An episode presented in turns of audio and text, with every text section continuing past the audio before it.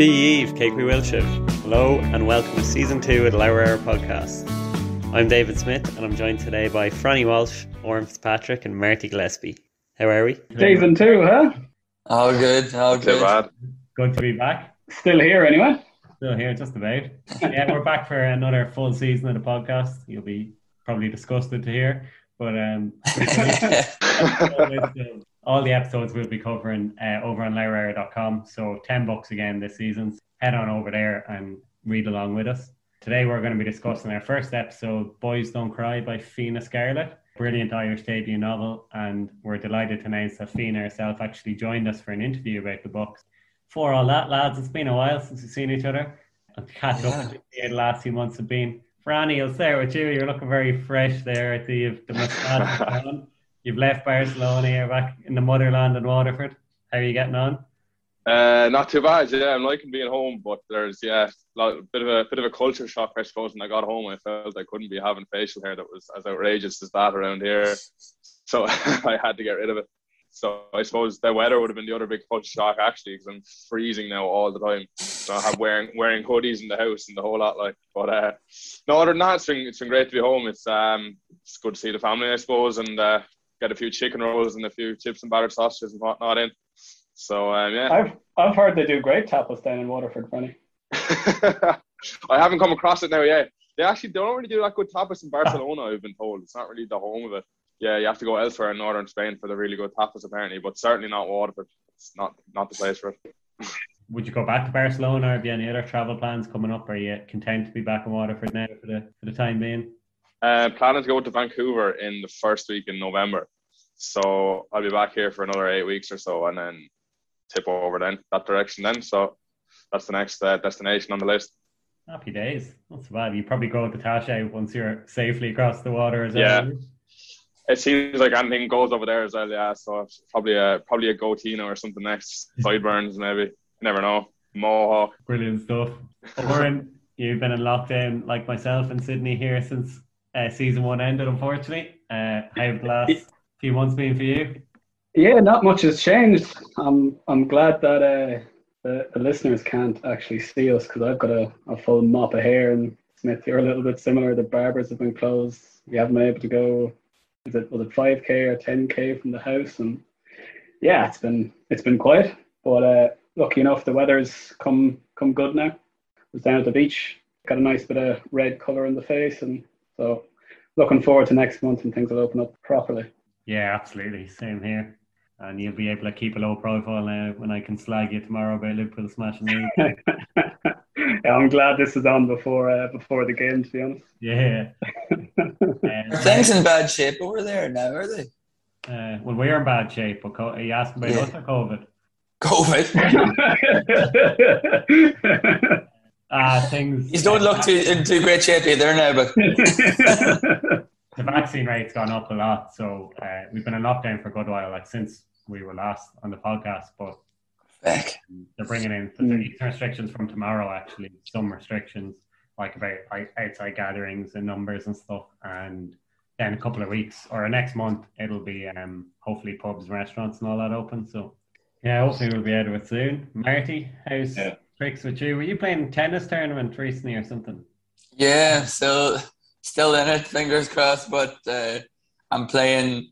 I'm playing the second seed in the singles now, and the second seed in the doubles. So probably going to get my ass handed to me, but it's been enjoyable up to this point anyway.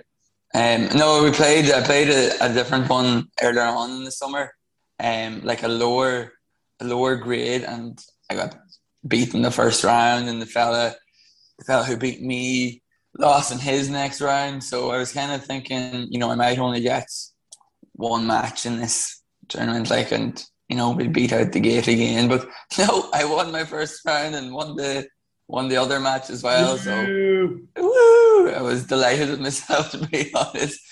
But yeah, no, that in fairness, now the summer, the tennis was pretty much the highlight of my summer. But um, but no, it was great. It was a great summer. It felt really short, but Classic teacher complaint given out about only having the two months off. I did you hear one complaint there? oh, you took the words out of my mouth. Yeah. What? What's order for us, my Marty? all I said, all I said was I had a good summer, and you're saying I'm complaining about it. Did Classic everyone watch pessimistic me, man. Always fucking. You're worse than the Mayo folk now. Uh, now, speaking of which, that brings us on nicely. Did everyone watch the game yet? Or, and I know we stayed up till crazy hours watching it with the time difference last night. Franny, did you do anything for the game? Did you watch it anywhere?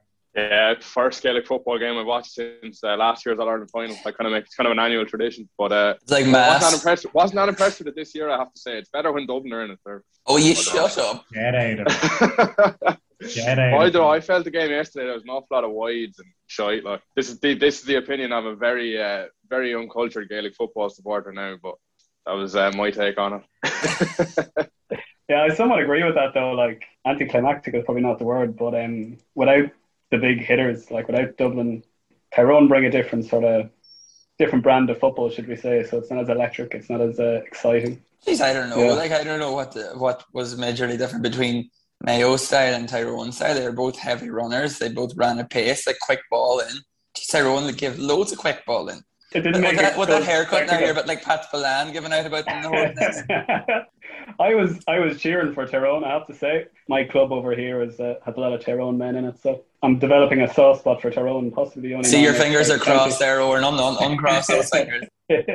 So you might have noticed that we're one member short for today's podcast. Podge, who's usually features, is currently down in Achill, I think, drowning the sorrows with the, the Mayo locals. But he joined us a little earlier when Marty, Franny, Podge, and I spoke to Fiona about her brilliant debut, Boys Don't Cry. So, uh, my book is called Boys Don't Cry, and it's set in inner city Dublin, and it centres around two brothers, 17 year old Joe and 12 year old Finn. And it's dual narrative. So, Finn is sort of detailing the events leading up to a tragedy, and Joe is then detailing the events in the aftermath. Uh, I suppose it looks at choice as well, and the choices we make in the aftermath of a tragedy, and also do circumstances such as where we're from or what our parents do, do they impact on the choices made available. So really sort of the privilege of choice as well. And do we ever really have free will in the choices that we make? Things like that. So that's it in a nutshell. Perfect. Thanks very much. Summed it up a lot better than we could there. Um, Absolutely. Uh, this is your debut novel. I'm just interested, like, how, how long have you been working on this idea? Yeah, so I sort of came right to writing later. I'm not somebody who always wanted to be a writer. Writing was something that I never thought I was going to do. Like I loved English in um, school, but I actually don't remember any of the written element at all of my leaving cert. Like I don't, I don't remember. I must have done some sort of an essay or something. I can't remember any of the written element. I loved the plays, absolutely loved plays, and the poetry. Plays probably because it's all dialogue and character and action, which I'm drawn to anyway. Um, so I suppose it was about maybe it's over three years ago now that I was on Twitter and saw a tweet from a palliative care doctor, and basically a pediatric palliative care doctor, and he was asking the patients in his care what they would miss the most when they died. So that was sort of like the spark inspiration for the book. So when I read that tweet, I sat down at the laptop and wrote the first chapter of the book, which was really, really different to anything else that I had been writing. And before that, I was sort of writing funny little stories for kids and things like that because I was working in school and I had my own kids and just doing it for a bit of fun, really.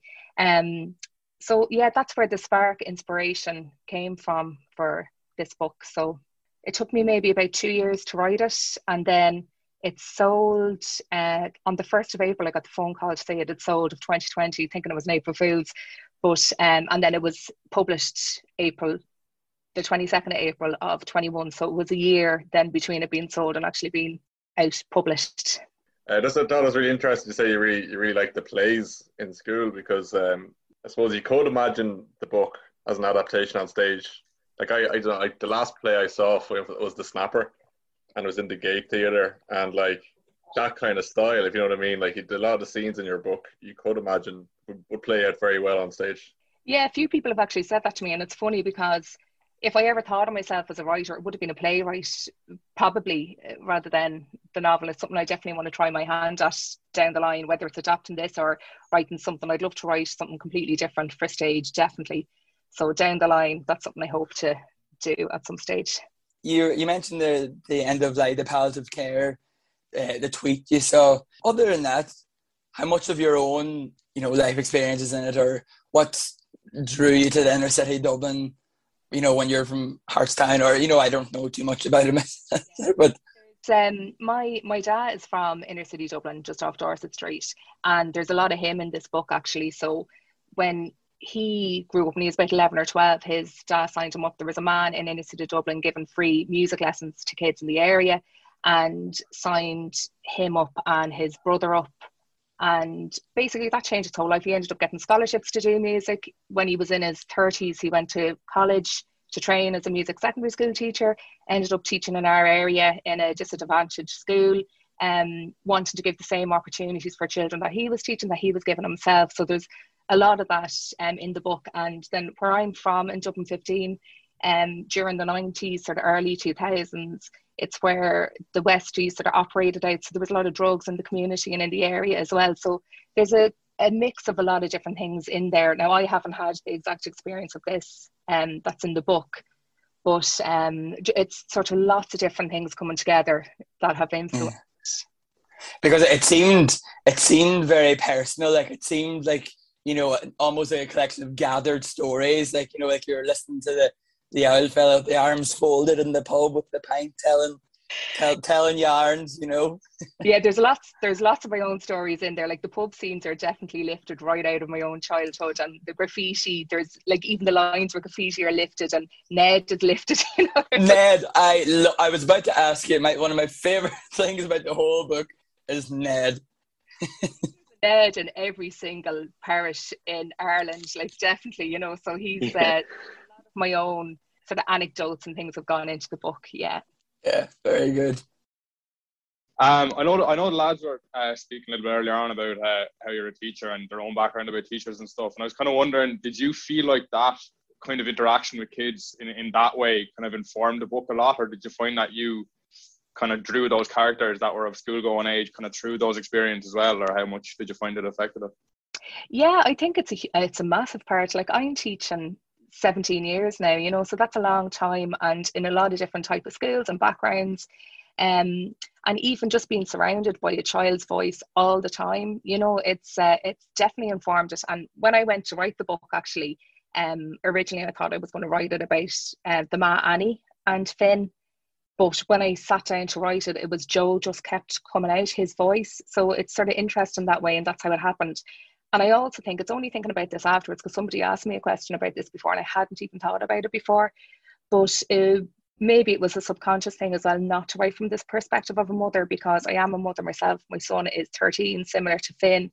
And I think it would have been incredibly difficult being in that headspace of Annie writing this book where it was easier doing it from Joe's, if that makes sense, as well as sort of protection mechanism.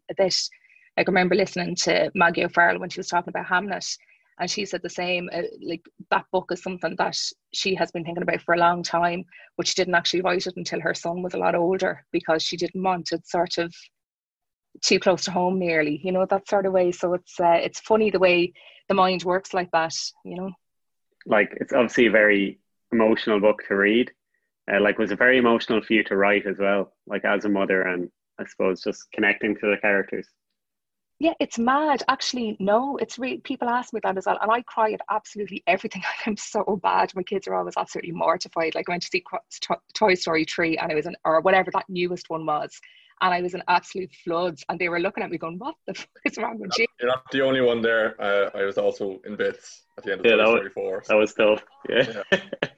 daughter was absolutely obsessed, like obsessed with Toy Story. And when Woody is there, no one wants to play with me anymore. It's like no one wants to play with Woody in our house either anymore. Like I was an absolute bits.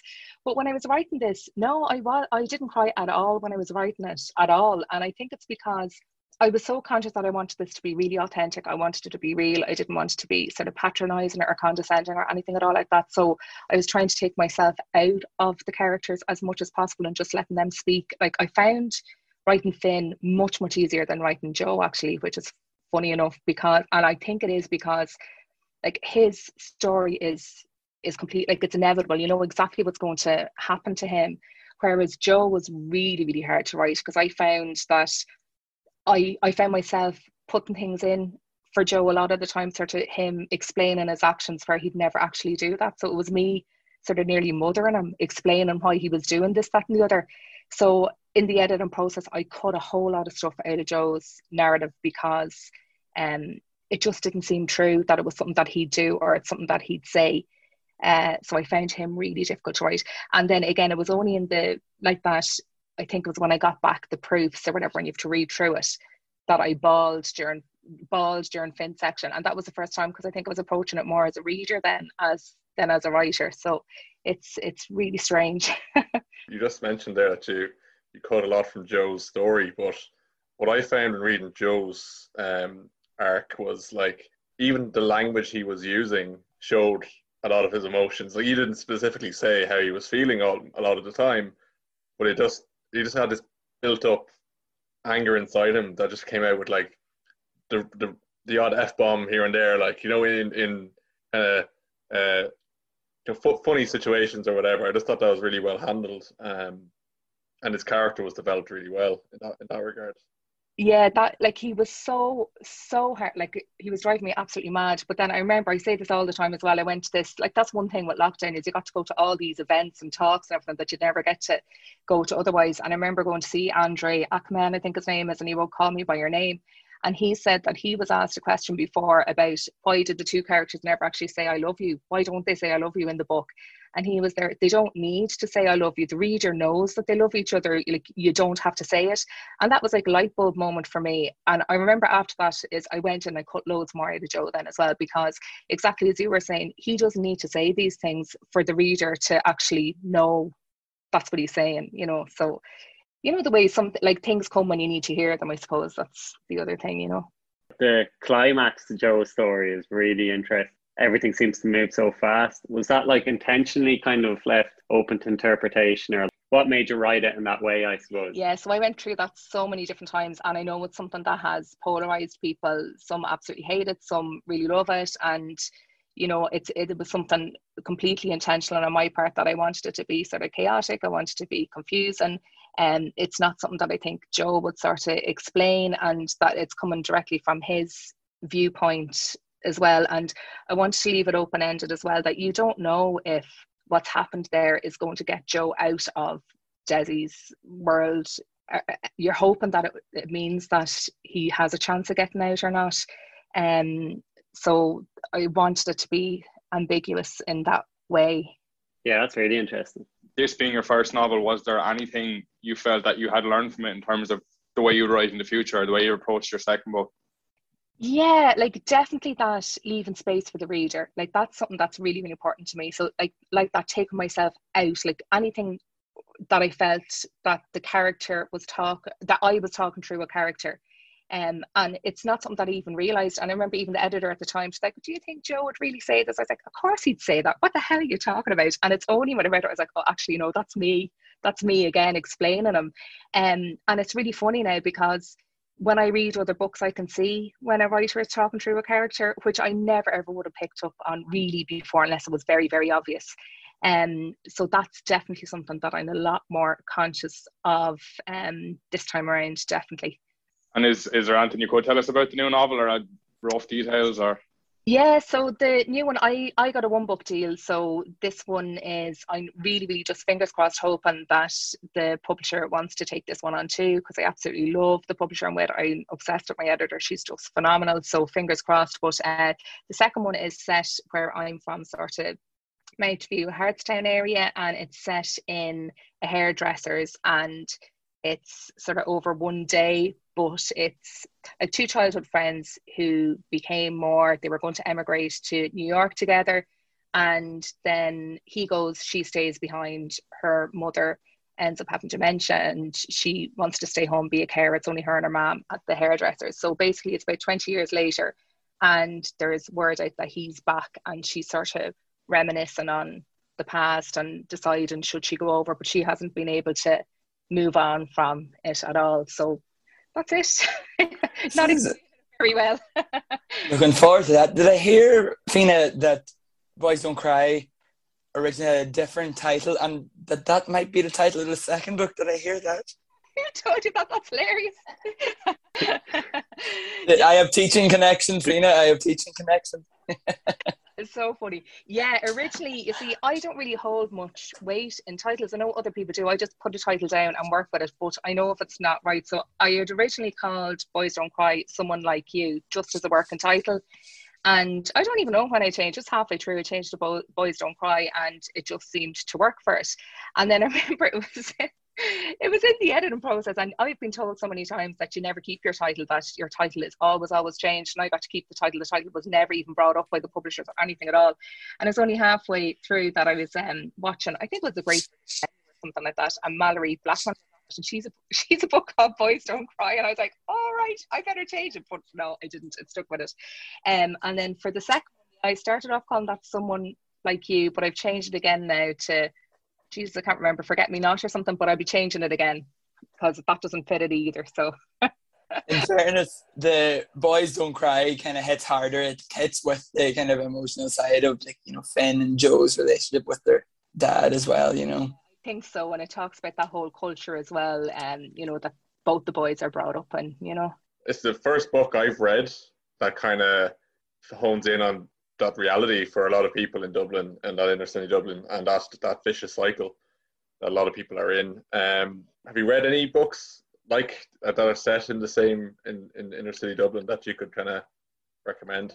Like Roddy Doyle definitely is my go-to, and um, like particularly Paddy Clarke, ha ha ha, I think, and that's from the child perspective as well, and you know, even the fact like film in particular, TV as well, like the family, Roddy Doyle's The Family is phenomenal. Like, and again, just goes through for all, all, different members in the family going through the same thing and just the way it's told. Uh, he's such a gift for dialogue and just capturing Dublin on the page and have the love for Dublin in there as well. Because again, you know, it, it didn't want it to be like anyway stereotypical or as I said earlier, like patronize or nothing at all like that, you know. So it's um and to get the humor in there as well.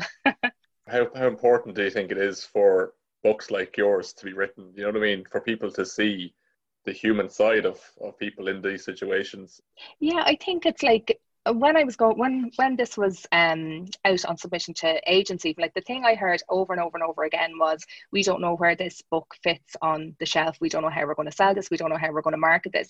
Um, I got an offer from one publisher, so uh, all the others rejected it for very similar reasons. And it's I don't think this book is anything out of the ordinary or out of mainstream, really, to be honest. And it's um it, one thing with publishing, it can be quite um safe and wanting to go with safe stories. And again, I didn't think there was anything unusual in in the book that I was writing. Um, there's space for everybody in publishing. There's space for all voices, and uh, again, I'm just writing a snapshot of a particular place and time. I'm not saying that I'm talking for anybody, but I do think there's a lot of postcode discrimination, particularly in Dublin. Like I know I get a lot of the time, well, you don't sound like you're from Hartstown. It's like, well, what's someone from Hartstown supposed to sound like? And that's why I wanted like Jasmine in there as well. Like not everybody from a certain postcode is living in disadvantage either. You know, it's um like having a family support network, having other people around you too. You know, it's um it's not just black or white. There's whole shades of grey in there too. So it's um yeah. I find that really interesting that so many publishers put it back on you for that reason. Like one of my favorite things about it was how accessible it was. Like you know, I feel like I could give it to anyone, and like it could be their first book to be read in five years, and they'd be able to, you know, to read it, enjoy it, and pick up on the feelings and the messages. And you know, I just uh, like it just I, I can't believe that that was put back on you for that yeah it's funny isn't it but um I of knew when the when I was getting that from agent. I was really frustrating because when you're submitting to agents, it's you go onto this thing called the slush pile. I don't know if any of your writers, but you sort of send in um, your first three chapters of the book. You send in like a cover letter saying why you want to be wrecked by this agent, and you send a synopsis.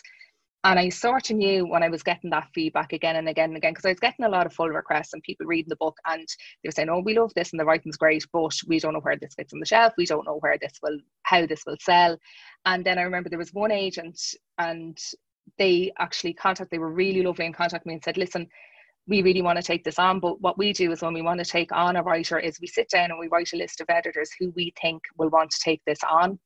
And your list just wasn't big enough for us to sign you. And like I was really appreciative of that because I was there going, this is somebody tell now I know the reason why it's getting rejected so much. And it just takes that one yes. So for anybody listening there who is trying to get traditionally published, it really does just take that one yes. And the one thing I think that really helped me as well is that because I'd had that response before, I was sort of expecting the same when it went out to publishers.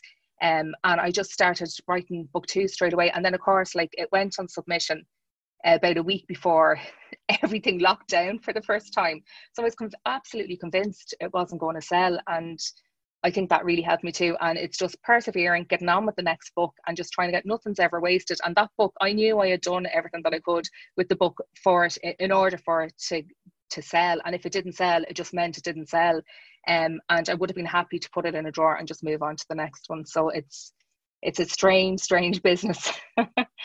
I kind of, when I was reading it, would ima- could imagine it as like a limited series or something like that, maybe on I don't know RT or something like that. Would you? Would that be something you'd love to see, or do you think there could be potential? Well, for? there might there might be news on that in some point down the line, so I can't say much about it, but oh. fingers crossed. fingers crossed it all goes ahead. So yeah.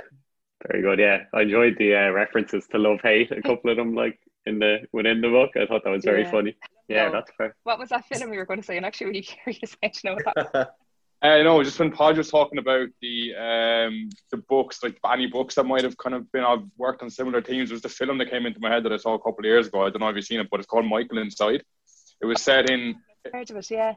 It was set in Dublin, and it was kind of it was a it was a young lad that got kind of sucked into a life of crime, kind of not similar to Joe in your book, but kind of it echoed some of what you were saying about choices at the start. That you know it, it kind of it asked a lot of questions about how free we are to make choices based on our circumstances in life and stuff, and it kind of covered some of the same ground. So I was just kind of uh, I was curious to see how you seen it yeah no it's that's been on my radar all right but um yeah like you know it's even through teaching as well. I remember teaching in school and there was a boy who used to get two buses to go to school because it was a nicer place to be. Like no one was getting him up to go to school. And you're sort of there going it's he was nine. So you're sort of there going like it's just completely people take choice for granted. Like you know you just do. And um it's it's always very humbling when you come across something like that you know I, I wouldn't mind asking a little quick fire, just um, top five books as off the top of your head. Oh yeah, I'm going to tell you now. There's one that's out at the moment, Luke Cassidy's Iron Annie. If you haven't read that, get it on your radar now. It is absolutely phenomenal. It's set in Dundalk. It's sort of like uh, set in the underworld. It's gritty. It's just absolutely hilarious and written in vernacular. It's just amazing. So that's one I'd highly, highly recommend. Uh, let me see what else have I been reading recently. My mind is going blank now. Um, I love Anything and Everything by Donal Ryan. Um, Kevin Barry, Night Boat to Tangier, as well as another huge favourite of mine. That's a brilliant yeah, book. it's just phenomenal. He's again just a master at dialect and hearing speech and everything. He's just brilliant. Um, Hamnet by Maggie O'Farrell. I read um, a while ago as well, which is just utterly beautiful.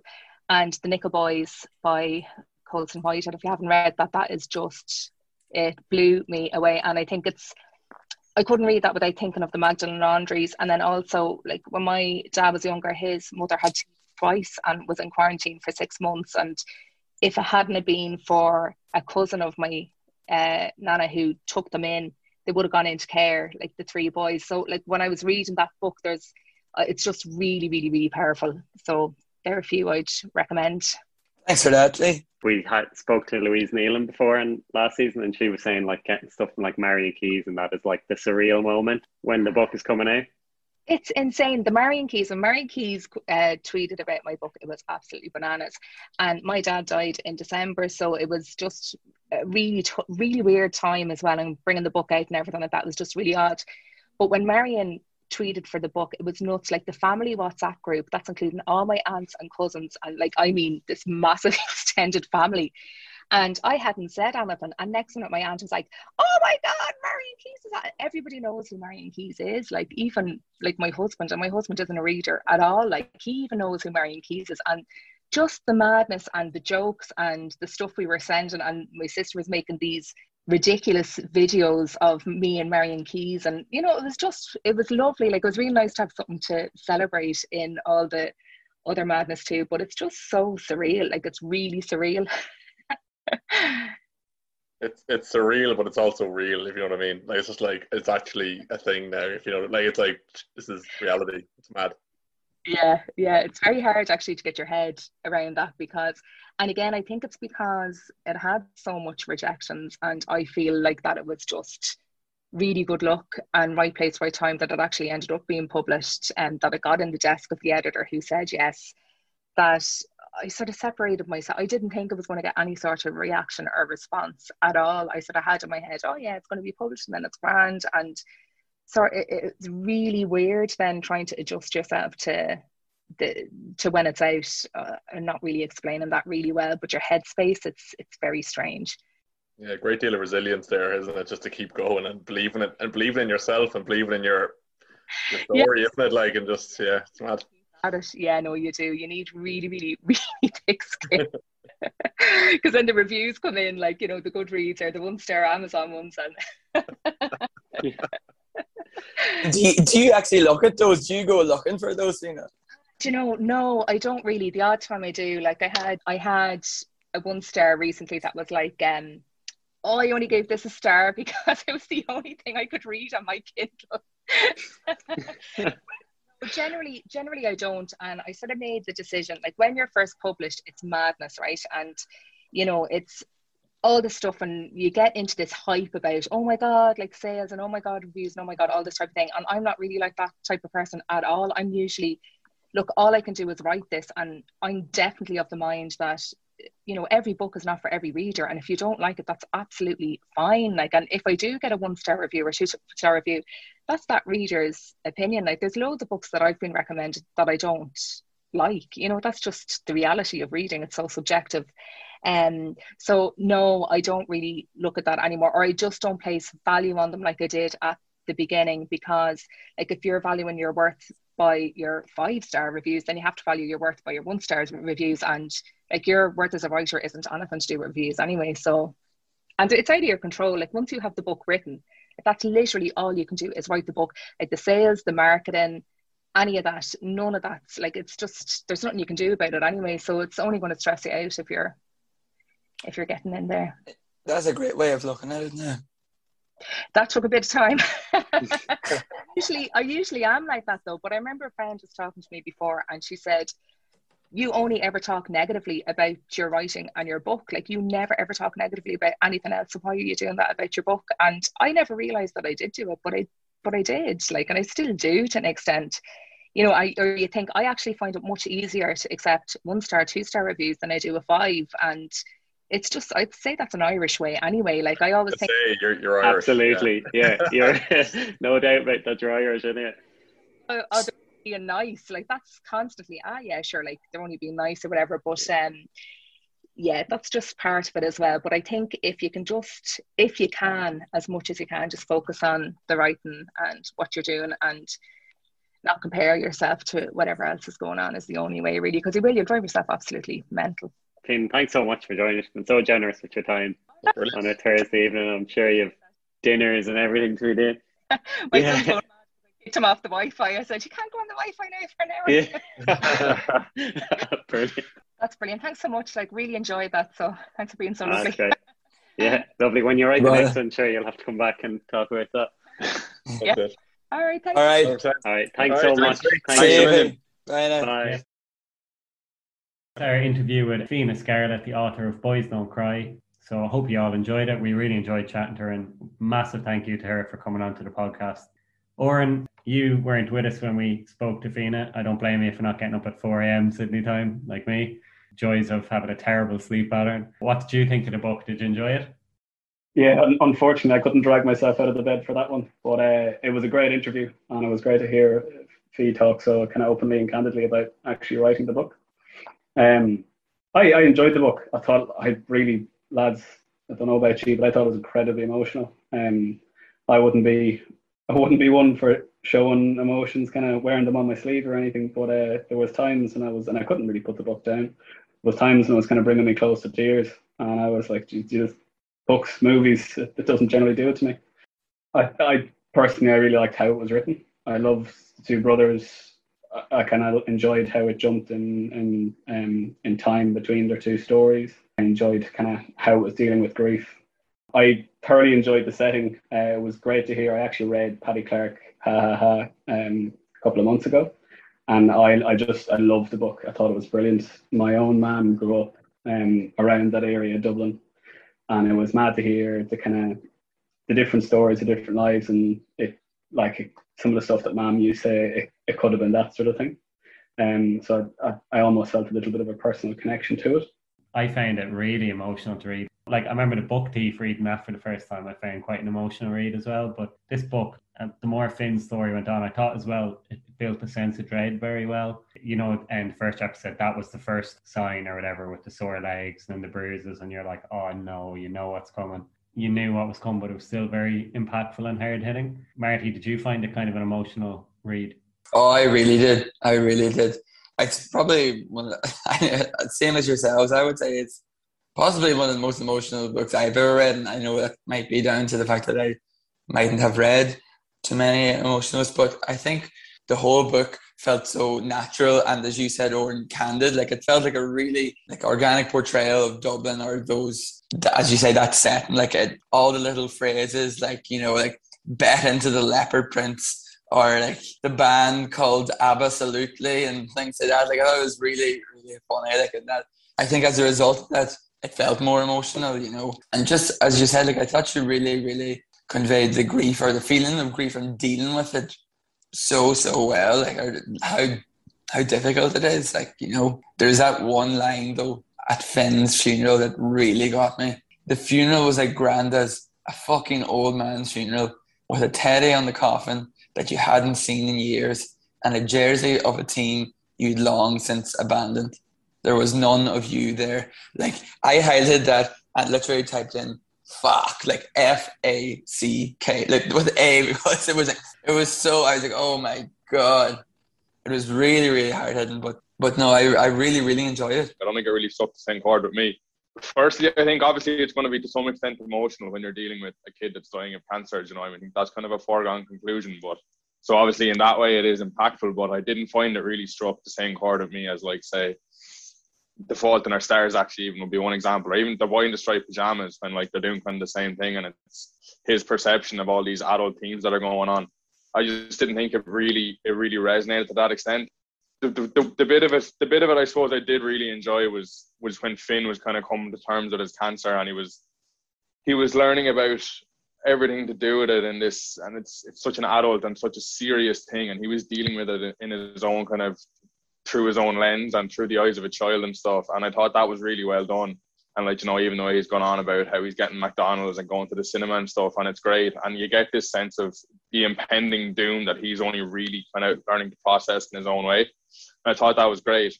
Another thing I have to say actually was that I think like Joe's kind of character arc kind of it fell off kind of sharply for me. Like one minute he's this white knight, he's this guy who's like you know, ringing an ambulance for the guard who's like nearly dying in the toilet, even though he's going to get in trouble himself, and he's this great guy. And then suddenly, all this kind of all that kind of common sense just kind of goes out the window then at some point, and then he's just this lad who's going to get into a life of crime despite the fact that he knows it's a terrible idea. And I don't know for for like for me, then he kind of his character kind of didn't do it for me then after, after that point. I thought about that actually, Franny, when I was reading it, and I, I kind of thought that was nearly a strong point of the book that despite the fact that he was an intelligent young lad and he'd so much going from like that the the kind of pull of these issues and drugs and anything like that. Like it's just so simple that you can just fall into it. And external factors can just play a part you know his his mate um borrowing money to do that course or whatever. Kind of he knows it's a bad idea. He knows he shouldn't. He knows he's kind of turning to his dad. But yet he just can't. That that idea that like if you're raised with that you don't know anything else he that's that's all he knows as to how to fix things. So he, he thinks he's doing the, the right thing. Still a bit of a Robin Hood idea to it, but I'd agree with you there, Owen. Like I, I think that kind of there's kind of the sense of inevitability that and like that Joe had picked up on that himself and that like he kind of felt like everyone everyone thinks this of me anyway. I may as well just live up to it. Like, you know, it's I, I think that really captured the I don't know what what the word for it is. Like the yeah, I just just realizing now there's a little bit of I'm not sure if he meant it or whatever, but a little bit of symmetry between the two storylines, the two brothers. What was the word you just used there, Marty? How inevitability. You know, yeah, between the cancer and the life of crime. Both both brothers were set in these paths, and there was nothing they could do to, to change it, sort of thing. Um, and it was just look at a draw which one ended up going which way. That's really good. That's really interesting. I thought there was, I thought it was peppered nicely, as emotional it was, and quite heavy subject matter. Like I highlighted a couple of really funny parts. Joe makes some comment about his parents to his dad, and his dad says, "Well, you're looking the dog's bollocks compared to me, son." I thought was so good. Or when Jasmine and Finn go to cinema with Joe, and Jazz they bring it, sneak in their own kind of goodies and popcorn and stuff. Jasmine shakes Joe's can before she gives it to him, and then I think the line is she gives Joe's a sneaky shake before passing it over you cheeky bitch, yell, Joe yelled as Fanta sprayed all over him. I thought that was brilliant. As emotional as it was, I found nearly equally as funny. I found some of the scenes in the pub. Actually, the, in general, the story kind of felt like a mixture between an old lad sitting in the corner of a, of a pub with the fire on and the, the, arms arms folded, telling yarns, as I was saying to, to Fee, across between that or someone, you know, whispering the whispering the misgivings or the, the, the misfortunes of someone at a, at a wake, an Irish wake, you know, telling stories about it. Stories in the pub, like like Ned getting stuck in the door was fucking hilarious. Like I, I really that whole chapter, I was I was laughing the whole way through. Ned, you're not even a bleeding cripple. Would you just get out of the chair and into the jacks and we'll say no more fucking about it? Like it was so. Anybody who's lived in Dublin knows that's exactly what you'll hear any pub anywhere, like anywhere in Ireland, really, you'll hear that kind of stuff. Like really well captured. Like I thought Ned was a brilliant character, and just that, like you can. I know lads like that who'd be they'd con people who've met them for the first time into thinking that they need the wheelchair. You know, oh, it's brilliant. As Fee said herself, I suppose that the I think polarizing was the word she used for the ending or the climax to Joe's story. I'm interested to think what you think, lads. To be honest, I got very confused by it. Um, I was sitting in bed reading it and getting a little bit tired. And I was like, Jesus, if I if I skipped over a page or two or something. And it was interesting to actually hear Fee talk about it and how she wanted to feel it to feel chaotic. Definitely succeeded uh, with this reader, but I just thought I wanted it kind of some little bit of closure or some to put some control on it, so I kind of had some idea of who was where and what was going on. The mention of dad kind of coming out just kind of completely threw me. Look, with any book, the end always that that's what that's what you're kind of left with. I know we've kind of mentioned this on the podcast before, and that and it, it for me, you know, it did kind of leave a little bit of confusion. As much as I was enjoying the book, I was kind of left with this. Jesus, what just happened there?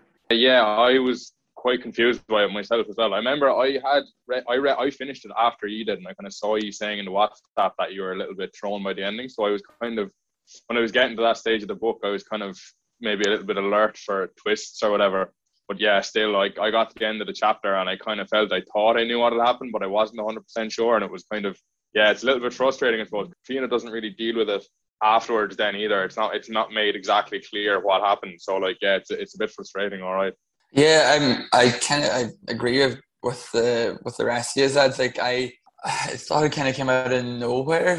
And um, I know Fee said she wanted to feel a bit chaotic, but Dad being there like there was enough chaos there with with Carty being shot and falling on top of of Joe and the whole description of blood everywhere. Like that was fine. That that worked, but I, I felt there was no call for Dad to be there at all. like you, I couldn't work. Did he escape? Did he was he released? I probably was going to give it like five stars on on Goodreads or whatever, but as you say, or like the, the ending is what sticks with you, and it did probably hamper my my view of it. But I was so deeply invested in the book that I was able to overlook it. Yeah, I had a funny one with it. Well, as I read it, like I was very gripped by it the first time. I like was so frenetic and chaotic, and like what's going on here? Like I read it back afterwards once or twice, which I think is always a good sign. And I enjoyed it more and more each time I read it. I think so.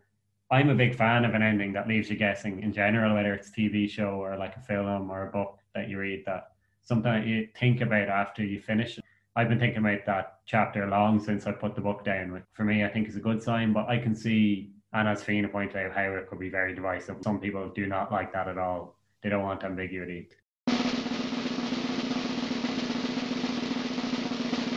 I think, lads, that moves on nicely to our first rate expectations of season two. New season, same old puns. You'd be glad to hear. I think I'll, I'll start with you, sure, Marty. Do you want to give us your rating for Boys Don't Cry and why? Yeah, um, I suppose as I was saying, like I was a big fan of this book, like, and for eighty-five percent of it, I was looking at giving it a nine or higher or whatever. But um, like as I say, like the last little bit probably probably took the score down a bit, but overall, I thought it was like a really, really candid portrayal of inner city Dublin and how you can get caught in, in those those cycles. And as Fee was talking about choice, like I thought that was really, really interesting. You know, the the mix between the really emotional and the, the hilarity of it all. Really, it made me really enjoy it. And I think I think I'll I couldn't give it less than than an eight. I think I'm going, going to go with an eight. Yeah, I was. I think myself and Marty had a similar view on it. If you were to ask me this question when I just finished the book, it, it probably wouldn't have got the best rating. But like definitely after having a chat about it, and Smith, you were right. It did kind of sit in my head for a while, and I was thinking about it a while after, and it did read for me anyway a little bit like Roddy Doyle books, and I love that. Uh, again, it's kind of the sentimentality of, of home for me as well, and just Dublin and all that sort of thing. I thought it was a great read, and I have, as I said, I couldn't put it down. Just kept reading, kept reading, which is always a good sign for a book. Loved how it was written. Thought it was a really strong first book, and I'm going to go with a seven and a half. Uh, yeah, I didn't love it. I have to say. I, at the start, it was kind of pulling me in a bit. I was kind of like I liked the ambiguity around what was going to happen to Finn, and I kind of thought she created like created suspense very well with that. But yeah, it just kind of lost me around the middle. After that party scene in particular, I was like, oh, I don't know. And then I kind of find the I found the ending a bit drawn out as well. And as it's as it said, the the main climax scene of, of the ending was was problematic for me as well. So I'm going to go with a five.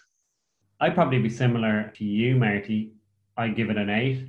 Anything that moves you so much, like I don't get emotional at books, but I did find as Finn's story progressed that it was I really got sucked into it. And the hospital scenes in particular, I think there's one scene where his parents are kind of embracing on the bed, and you could see like it's every parent's worst nightmare, and that was really well portrayed. Yeah, as much as like it confused me, I've been thinking about the book a lot since I finished it, and the kind of climax of the story, and I definitely would recommend it to people. Or and I like what you said as well about like the Roddy Doyle element. Like it definitely captures an essence of Dublin and great quirks of like Irish character and stuff, which I always enjoy in any book. And I thought it was uh, really interesting that Fiona picked uh, Nightboat to Tangier as one of her five books to recommend because I love that book. And I know, Oren, I put that, I told you to read that as well, and you loved it.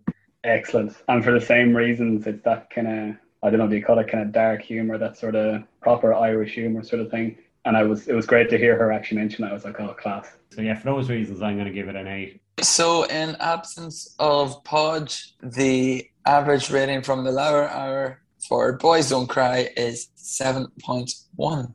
Great stuff. That's a good high score. Great book to start off the new season with as well. Couldn't ask for better. Mm-hmm. Um, and a massive thank you again to Fiona for joining us. We really enjoyed that. And um, if you haven't read the book, hopefully the interview and this podcast has uh, inspired you to do so.